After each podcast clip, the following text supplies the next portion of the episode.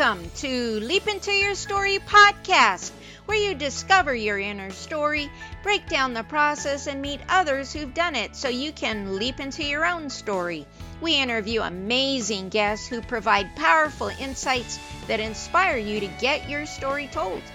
Be sure to visit our website at leapintoyourstory.com, and while you're there, subscribe and like us via your favorite social media network. Now sit back, get ready to take some notes, and let's get started. This episode of Leap Into Your Story podcast is brought to you by Leap Into Your Story course. Visit leapintoyourstory.com where you have a guide to get your story told.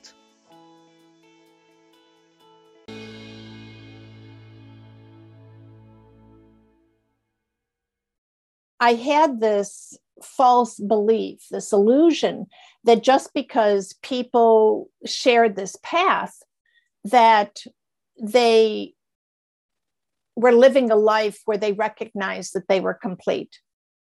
None of us do. Okay. We go in and out of this of this recognition, this conscious awareness.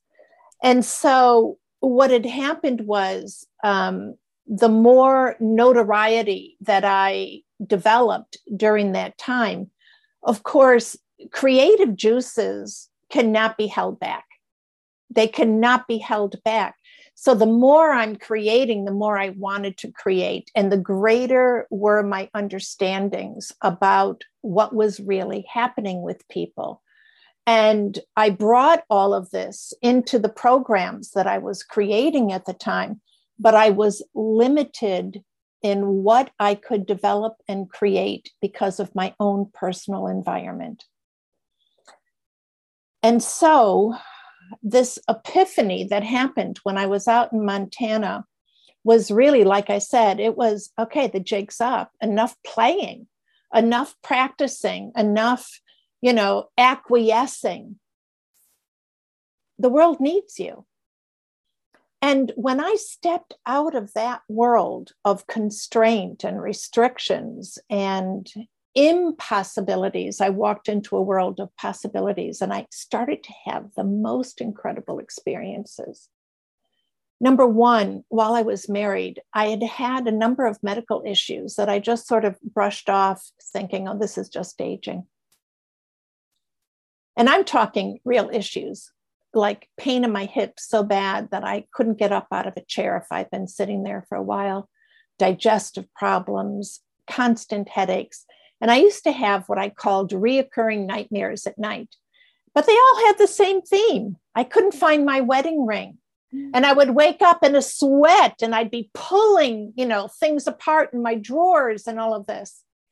Well, of course, those were panic attacks, but I wouldn't allow myself to recognize that at the time. But what happened when I had had that epiphany that really it was a complete pivot in my life. All of those medical issues disappeared. One day I realized I jumped up out of my chair. I could have done cartwheels across my front lawn. That's how great I felt. I realized, oh my God, it's been a year. I haven't had an Advil or Tums or a panic attack. And I looked about 10 years younger. People kept asking me, What did you do? What did you do? You know, and I'm thinking, Oh my God, all I did, all I did was that I started to love myself in a way that I had never allowed myself to before.